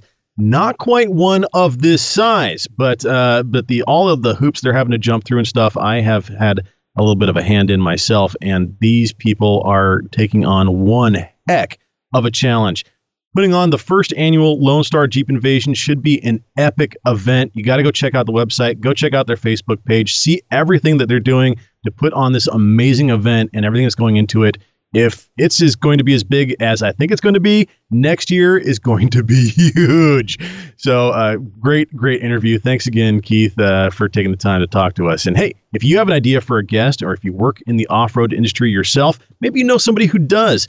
Maybe you would like to be a guest on the Jeep Talk Show. We'd love to have you. Just go to jeeptalkshow.com slash contact right now and share your idea for our next great guest. Who knows? It very well could be you. And if you didn't catch it in the uh, the interview, I am planning on being at the the Jeep Invasion uh, March 23rd. So uh, if you uh, are local or you're driving in, flying in, whatever, uh, dropping being dropped off from uh, low Earth orbit, I don't care. Uh, look for me. Uh, look look for me on social media. I mean, as long as they've got uh, decent uh, internet access out there, I'll be posting up pictures, and there'll be ways that we can get get together and maybe pass a a nice shiny new Jeep talk show sticker to you. Hey, coming up next week, President and CEO of Jeep Jamboree, Pierce, Ooh. is going to be talking to us. Now, we've talked to Pierce before. Um, I think it was 2014. So it's Oh, wow. long overdue to uh, get an update. Of course, Pierce wasn't CEO at the time, and I, I thought Yeah, I that going to say probably. he's, he's gotten a raise since the last time on the show. I figured that's why I wasn't getting a hold of him. Because I've been trying to get him for a while now. he's a big uh, deal now. you know, yeah, he doesn't have time for us uh, small folk. podcast. Oh, got to be kidding me! so uh, I uh, I got uh, paid a private eye for some pictures, and now he's going to be on the air. he's a good sport. I hope. From the mind of Nikki G. Hey, this is Nikki G, and uh, I want to give a quick shout out to Logan. I love it when you call in, man. Keep calling in. And uh, FM Jeeper, if you're looking for another child, I'm available for adoption. About your Jeep quiz, guys, uh, you left off a few important questions, I thought. the average Jeep has how many fluid leaks? A, zero, B, two to three, or C, all of them? The correct answer is C, all of them. If you answered A, zero, then uh, you got to check your fluids. They're probably empty. Okay, question two How can you tell if a Jeep has an expensive lift kit? A. Look for the company logo sticker. B. Look for the sales receipt on the front seat. or C. Just wait five minutes. The proud owner will tell you. Question three. The average Jeeper knows A. How and when to use four low. B. How important the Jeep wave is. Or C. The location of every harbor tool and freight on the planet Earth. and the correct answer is C. Of course. All right, boys and girls, I'll uh, chat at you later. And you have a good one. Bye. I think when he takes a week off, he, he gets recharged, and it's a little little bit better, a little bit better of a uh, an offering. now, see, on that last one, I was going to go with D, all of the above. But that wasn't an option. I can see that. Yeah. You must have needed this every day. It's the Jeep Talk Show's must have stuff pick of the week for your Jeep. Now, ordinarily, we go ahead and skip a week every so often before we uh, bring out another uh, pick of the week for your Jeep. Uh, this week, we don't have Tammy here uh, doing a little bit of, a Jeep Mama review, so I thought I would pull one of these out and, and share it with you guys. Now, uh, there's an old trick that you can use some old carpet or your uh, vehicle's floor mats to get unstuck in the snow and ice, and well, there's still still plenty of that around the nation. And you've undoubtedly seen these fluorescent orange or green new board style auxiliary traction devices, which use the same principle of temporary traction, but are a lot more durable than a floor mat in case you get stuck in something more harrowing than a little snow and ice. Now, all of these, regardless of their design, have raised tracks to help prevent vehicles from spinning on snow, sand, mud, or ice, or whatever. There's no towing or pushing required, and they're made from UV stabilized materials. And if the $300 price tag of the MaxTrax has you cringing, then we have a solution for you. It's called the X Bull Recovery Track Kit. And uh, they, they have a, a bunch of generations. They're on their third generation now of these things. And the ones that I've picked are olive green instead of fluorescent orange because who wants a giant fluorescent orange diving board hanging on the side of their vehicle? Um, they're $118, uh, including free shipping from Amazon. Uh, so you know you're going to get it and get it good and get it fast. Uh, and well, that's a lot better of a price tag than 300 plus for something else. And uh, these things look just as good. Uh, apparently, have just as good of reviews. Uh, well, and they're well, they got six handle locations, plenty of tie down points to secure them to your roof rack or wherever you're storing them, and they even come with a grab bag to keep them uh, from sliding around the vehicle. So uh, all that and a link on our website as well. Now that you must have X-Bull recovery tracks for your very own, we're going to make it easy for you. Just go to jeeptalkshow.com and look for the link in the show notes for episode 373. What do you think, Tony? Would you ever put a, side, a set of these on your roof rack? I don't know. I, I like the idea of them. Um, I don't have a roof rack. I guess is the Oh, and I, that- and, yeah, and I had a right. long pause because I've never been. I, I wouldn't mind having a roof rack, but I just don't think I would have it on the Jeep all the time. Uh, I'd kind of like to have it hanging uh, from the uh, the ceiling in the garage and just be able to drop it and use it when I needed to. And uh, actually, I, that would probably work out if these were on there uh, because uh, if I was going off road, I'd probably have the rack on. There you go. Yeah, the, the, I like these things. I like the idea of these things, but you you know, I don't know if you you're probably the same way. You would need a trailer, a 20 foot trailer covered uh, and air conditioned to carry all. And that's just because it's cooler when you go in there. Uh, to carry all the stuff you'd want to take off road with you. You'd I'd, I'd want the anchor, you know, so that you if you're Oh. in sand or dirt, so that you can bury that thing and you can winch yourself out when there's no tree around. I'd, I'd want a set of these. I want a spare high lift jack in case the first one broke. So there's all kinds of stuff. Oh, and one of those uh, hand winches too. You know, you need you need all that stuff. Now, one of the uh, the ARB lift bags that you hook up to your exhaust. Exactly. You know, to- you know one of those. Uh, let's go ahead and get a four post lift as well because you never know if you need to do some repairs. You know. yeah, yeah, exactly. And you know that ARB uh, airlift thing is great for huffing as well. So Oh, it's a, a double Yeah, when after- double purchase. double pur- You go, when you're all done recovering, just pull the hose off and have a huff. Oh no! Do not do that. Kids. Do not condone such behavior. FM Jeepers being covering covering the Yeah. sun's uh, ears right now. Hey, this is Jared with Backroad Exploration, and over the past month, I have been binge listening to previous seasons. Um, I went all the way back to like 2015, and I've just been working my way forward. Absolutely love the show. Um, question that I have is if you have any tips for packing the Jeep slash storage solutions, things like that. So I'm running a 2012 JKU, and I love to go out and camp um, kind of off road, overland style stuff with my family. I've got two boys and a daughter and my wife. And we've gone out a bunch over the past year. In fact, last year we spent about 26 nights outside um, camping and off roading. And I really need to be able to take as much advantage of space as I can in the Jeep. So I'm just looking for tips and suggestions on how to best utilize the space for our adventures. Look forward to hear what you have to say.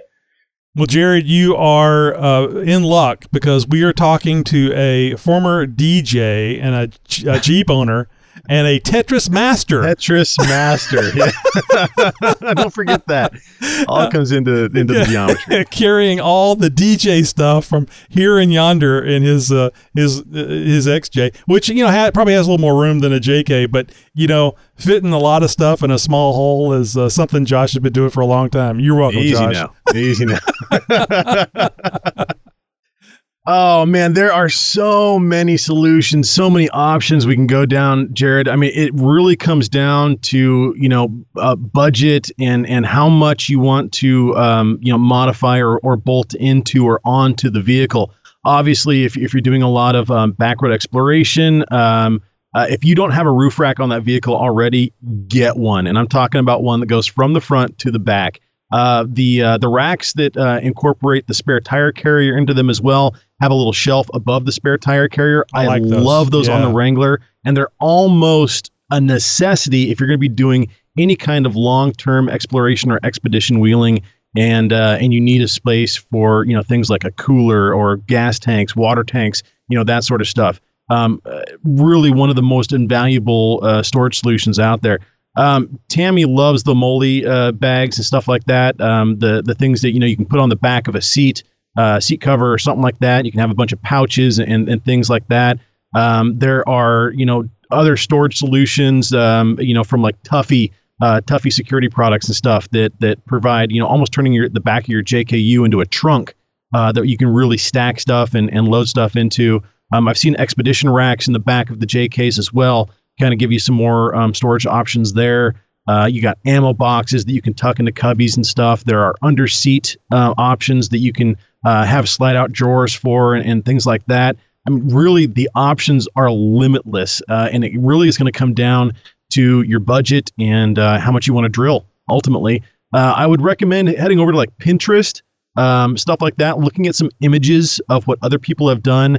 Uh, there's some really trick stuff out there that can really start sparking your your um, uh, a little bit of your creative juices and and kind of get that you know oh yeah I would like to do that or you know this would work a lot better for my family you know that sort of stuff. So get out there, do a little bit of research, and start you know um, looking at the reviews and and things like that, figuring out what your budget can afford and uh, and what your you know your your tool selection is is going to you know warrant for you to install. Uh, this might be something that you you know it, it has to be bolt on. It, it can't be you know drilling uh, or you know Velcro only or you know stuff like that. And Maybe you don't have a big budget and you know you need just need a couple roll up bags or something like that. So you know, really, Jared, uh, we could spend an entire episode talking about storage solutions for the Jeeps. So uh, ultimately, it's going to come down to your specific needs and a little bit of research.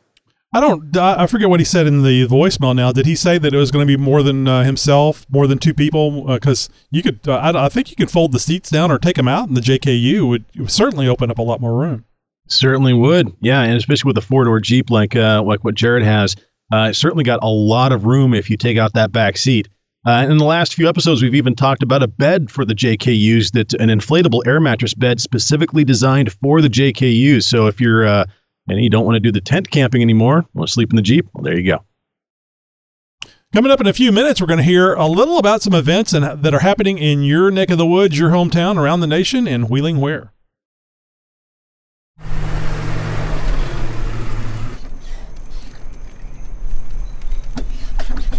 Heidi ho, Woodlands neighbor. Well, you're not driving the XJ. You got a TJ underneath you this time. What's going on here, Tony? Well, you know, I got those error codes on the uh, the transmission. Still working through it. Uh, I really just haven't had time to go out there and uh, try rewiring a connector. Uh, which I think it's just the connector now. Uh, yeah, you uh, you showed some shared some pictures over this last week of of a connector uh, that has definitely seen its better days, man. I saw like a one wire almost completely pulled out. One wire has like the sheath pulled off of it, and it's kind of barely hanging on by a thread. I think you might have found your issue. Well, yeah, and unfortunately, I didn't know what the which each connector was because I was certain it was having it was some other thing. It wasn't those connectors. I had looked at them previously. And uh, so whenever I found that one with the exposed wire, and by the way, none of them are pulled out. It's just the insulation has come off of them. And two Oh, of wow. them and two of them were shorted together because you know those things twist because they hang there in the, the back Yeah. firewall. I've got a 98 uh, Jeep Cherokee for you you folks that are going, what what the hell is he talking about? Uh, and uh, uh, automatic transmission AW4, and they have uh, th- uh, three uh, drop downs off the the back of the uh, uh, the harness that's inside the engine bay. And one of those uh, one of those drop downs is for the uh, shifter positions uh, for the uh, you know drive one two three et cetera et cetera. Another connector it ha- has to do for uh, is like the neutral safety switch and a couple other things on there. And then the third one is the one that hooks up to the AW4 transmission.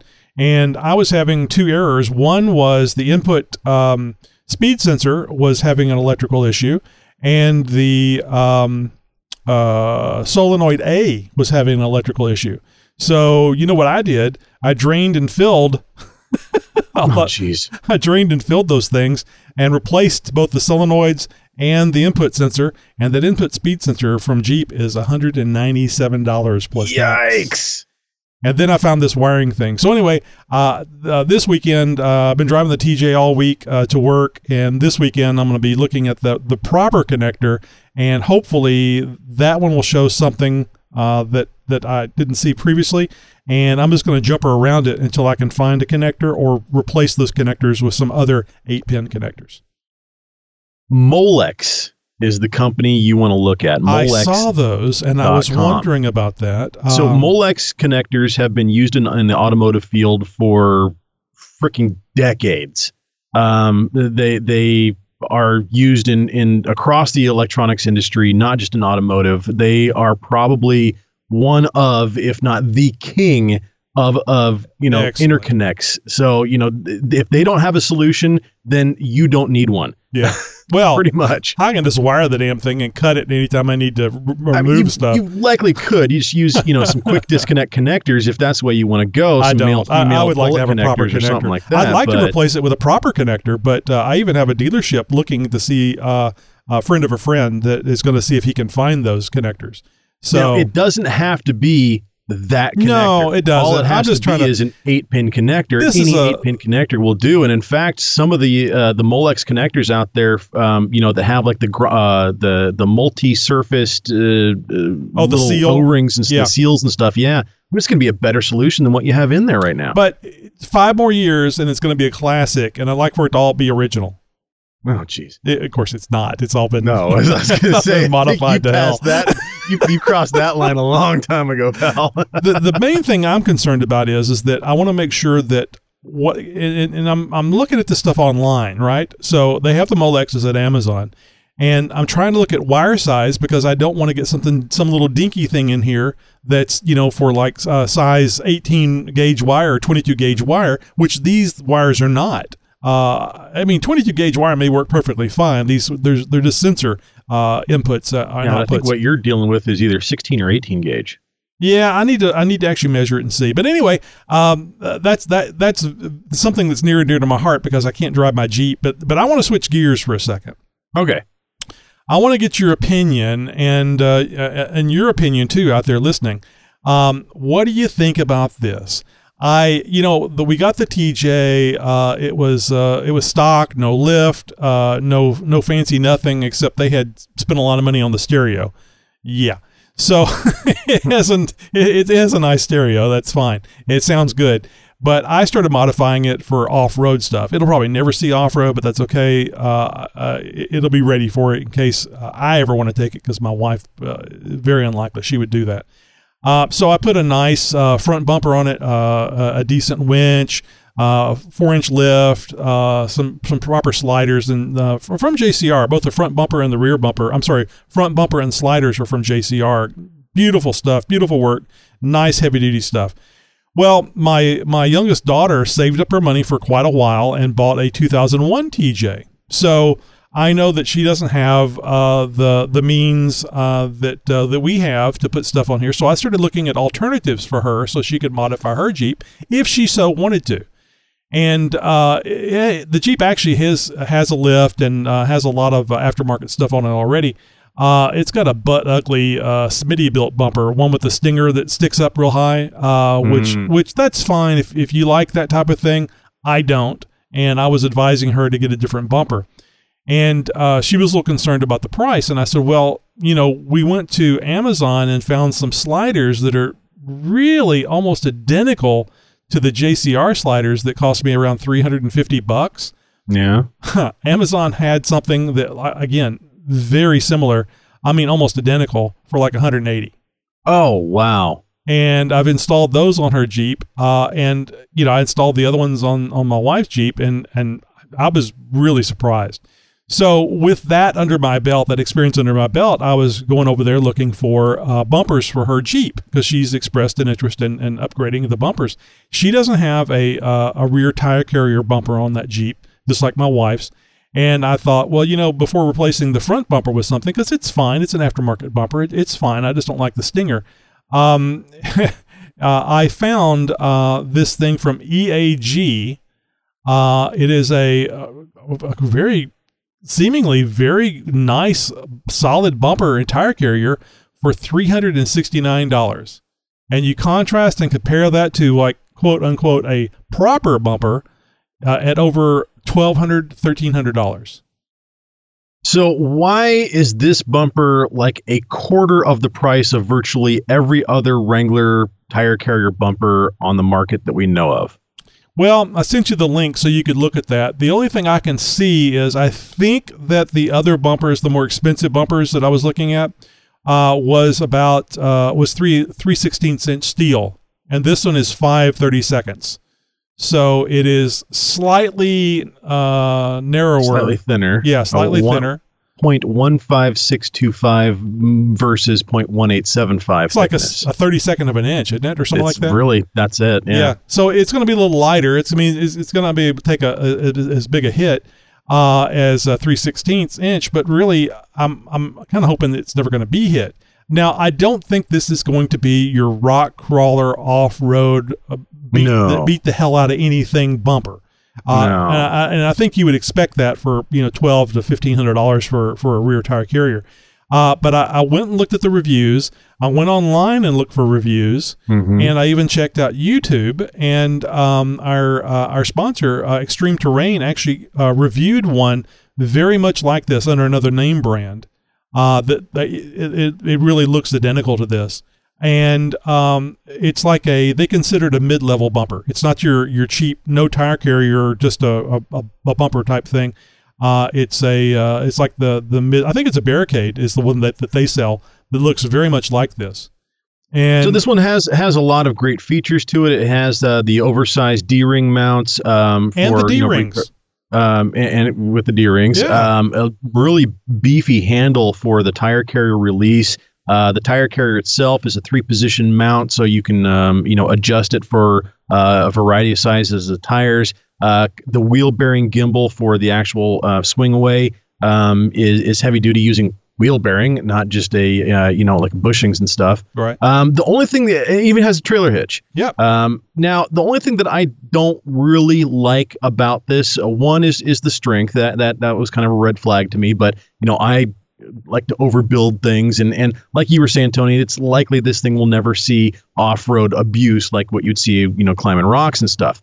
To me though it, this seems like it would sacrifice a great deal of departure angle. This has a lot of low-hanging fruit.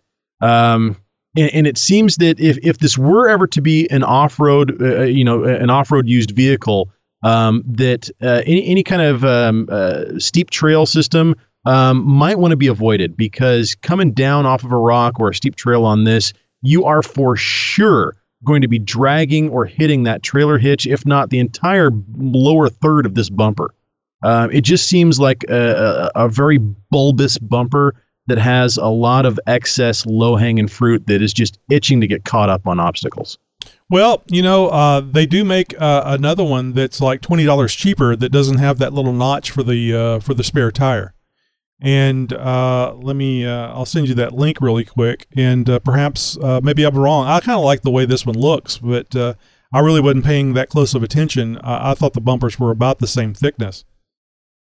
Um, but there, there's one there, and it's like uh, three forty nine ninety nine, and it has a much thinner bumper, which I'm fine with. But I thought that the little notch that's in this uh, in this uh, more expensive bumper would be nice to actually lower the, the the spare tire down and have it actually into the bumper a bit. What size tires does she have on it? Thirty three. All right, is she going to be going 37s? Oh, 37s no. Then Thir- I- 35s maybe, but that would be probably necessitate necessitate a diff uh, gear change. Yeah, I, I I would say go with the the, the second bumper um, that you showed me. Um, you get all of the same features, uh, with the exception of uh, the ability to to hold a 37 or 40 inch tire. Um, it, it virtually has all of the same. Um, you know, I'm looking at, at, at the hardware on it. I mean, the the Oh, D rings are yeah, they're identical. identical. The- the bumper's mechanism is thinner. identical. The swing away is is identical. I mean, the welds, everything on this is identical except for having all of that extra metal where it's not really needed. Yeah. So I, I- I would say I will mention one thing about the additional metal. Uh, and and you you remember this because you've read uh, several stories about the uh, fires that uh, resulted from rear end collisions. Hmm. That additional metal might uh, keep the uh, rear gas tank from you know blowing up. Serves to give it more protection. I mean, a proper skid would be the way to go, of course, but uh, I think I could probably wind up spending as much for a skid as I'd be paying paying for this uh, this uh, bumper and spare tire carrier. I'm just Well, blown the- away by the price. It just blows. yeah, I, I, I am too. And um, you know, we're bringing this stuff out to the masses here. I mean, people out there, you're probably doing some uh, hunting and searching for a spare tire carrier for yourself, uh, looking at you know uh, swing away tire carrier bumpers and, and whatnot, and immediately cringing because most of them out there are over a thousand dollars. Yes. Uh, and here's a solution. Oh, for, free shipping. Did you see the free shipping? Yeah, I didn't even yeah. think of. I mean, I didn't even mention that. It's it's Amazon, so you know that's the free shipping king. So we're talking 350 bucks for a a, a nice looking uh, Really? swing away tire carrier for your your uh, YJ or TJ for 350 bucks. Yeah, I, I like this one, Tony. Um, you know, I'm not sure how much. Uh, you know, uh, I don't know if you'd want to use it as, as a recovery point. Um, it looks like it's uh, it, it it mounts up pretty strong and everything. Um, I, I can't honestly just you know looking on the computer and everything see anything that I really want to pick at uh, on the nothing second stands option. out, does it? I Yeah, mean, nothing really nothing screams no. Yeah, I'm looking at the welds. You know, the welds look beefy. They look like it's done on a jig. Um, you know, or or some some kind of a uh, you know a setup where they you know it's repeatable and whatever. Very quality, good welds. Uh, the finish on these things look great as well. Um, it doesn't hang way off the off the back of the Jeep. Um, this one is tucked up nice, so you know your your departure angle isn't going to be sacrificed too too well. Um, I, I like this one. Yeah, I was really impressed with it, and I wanted to. I thought while the show was going on, I thought, uh, hey, let me throw this into uh, campfire side chat and get your opinion and uh, get the uh, uh, get your opinion out there listening to us. Um, so uh, obviously, we'll put this into the show notes so you can look it up yourself, and, and and obviously, it will be the Amazon link that if you click it, we'll get get a little nickel or dime for you making this purchase. Wink, wink. so I'll put them both up so you can look at uh, both of the ones that we're looking at. Uh, but get a yeah, poll going. Uh, yeah, I was really surprised on this. Oh, this uh, the second one that uh, has the thinner uh, bumper. It does Mhm. not have the adjustment for the uh, the spare tire. It's a fixed location uh, for the spare tire, which is another thing that I liked about the the other one because it was adjustable. It looks like um, the the the vehicle pictured in this is also on 33s, maybe 32s. Um, I, I mean, looking like you could easily fit 35 inch tires on that. Oh yeah, I mean, looking at uh, one of the the images there on Amazon, they they show that from the top of the the the tire mount to the bottom of the two inch receiver is 32 inches, 32 and one eighth of an inch. So that's more than enough room. You know, half of that was all Oh, yeah. for the whatever size tire you have. Uh, 35, I'm sure would fit on there. Um, Absolutely. Yeah, so that that's not really an issue. Uh, it's just uh, what do you want? You want a, a thin bumper or a, uh thicker bumper? So, yeah. Anyway, uh, I was uh, advising my uh, my daughter she might want to look at this, and then I got looking at it, and I, you know, I had plans on building a bumper because they're just so damn expensive. Yeah. And uh, get a welder and learn how to weld and blah blah blah blah blah. And then I saw this and I went, I can't I can't build something like that for no, 350 no. bucks. You really can't. I mean, I mean, if I was making a bunch of them and I had the, a bunch of the parts, sure. But just making one, no way. no, not a chance. Well, good find, Tony, and I'm, I'm glad you, you brought it out on the show uh, because I'm sure that there are a few people out there listening right now that are thinking to themselves, "Yeah, I can afford that bumper, not the one that I was looking at earlier." Yeah. So yeah, they'll definitely get you out on the trails, get you wheeling, and definitely change the look of your Jeep for the better. Oh, and it uh, gets the weight off of your tailgate and maybe not cracking Yeah. those uh, those uh, hinges. Those hinges. Yeah. Another another plus. Well, you want to join in on the campfire side chat, give your two cents, chime in on the fun, go to jeeptalkshow.com slash contact, find out all the ways you can reach out to us. Now let's get into some events from around the world and maybe in your neck of the woods as well. Also, be sure to let us know about your event, an event that you know about or an event that you are planning, especially if you are uh, in a promoter or a planner of an event. Let us know at least a couple weeks in advance so we can get that out there. Just go to jeeptalkshow.com slash contact, click and fill out our wheeling wear form. All the information you fill in in there will go out to our listeners. Coming up March 15th through the 18th, all weekend long, folks, Low Country Wranglers presents St. Patrick's Day at River Rock ORV Park. This will be at the River Rock ORV Park in Millid, uh, Millid, Millid, good Lord, Milledgeville, Georgia. Try that again. Midgetville. I like. Midgetville. Mill Edgeville. There we go. Yeah, yeah, that's it. Anyways, March 15th through the 18th, uh, this is going to be um, a really good show, uh, all helping out a um, uh, helping out. It goes to a good cause. uh, helping out some uh, with some medical bills for a girl that was diagnosed with liver failure. Uh, so uh, definitely want to help that out. Uh, for the uh, the first annual Lone Star Jeep in- Invasion, we heard about that earlier in the show. March 23rd is when it's happening at the Lone Star Convention Center in Conroe, Texas. Tony will be going to that and giving us a uh, a play by play account when he's all said and done. Looking forward to that. Of course, for more information on these events or any others, please click the link, a visit, and uh, the Jeep Talk Show website. Click the link in the show notes for this episode, and you can get all the info that you need. That's it for the show for this week, my fellow Jeeper. Until next week, be sure to tell a friend. If you don't, it's the same as slashing our tires. And as always, thank you for listening to the world's most downloaded Jeep podcast. Here's a fun fact if you could drive your Jeep straight up into the air, it would take you about an hour to get to outer space. Let that sink in the next time you're on a road trip in uh, hour three of Are We There Yet? Podcasting since 2010.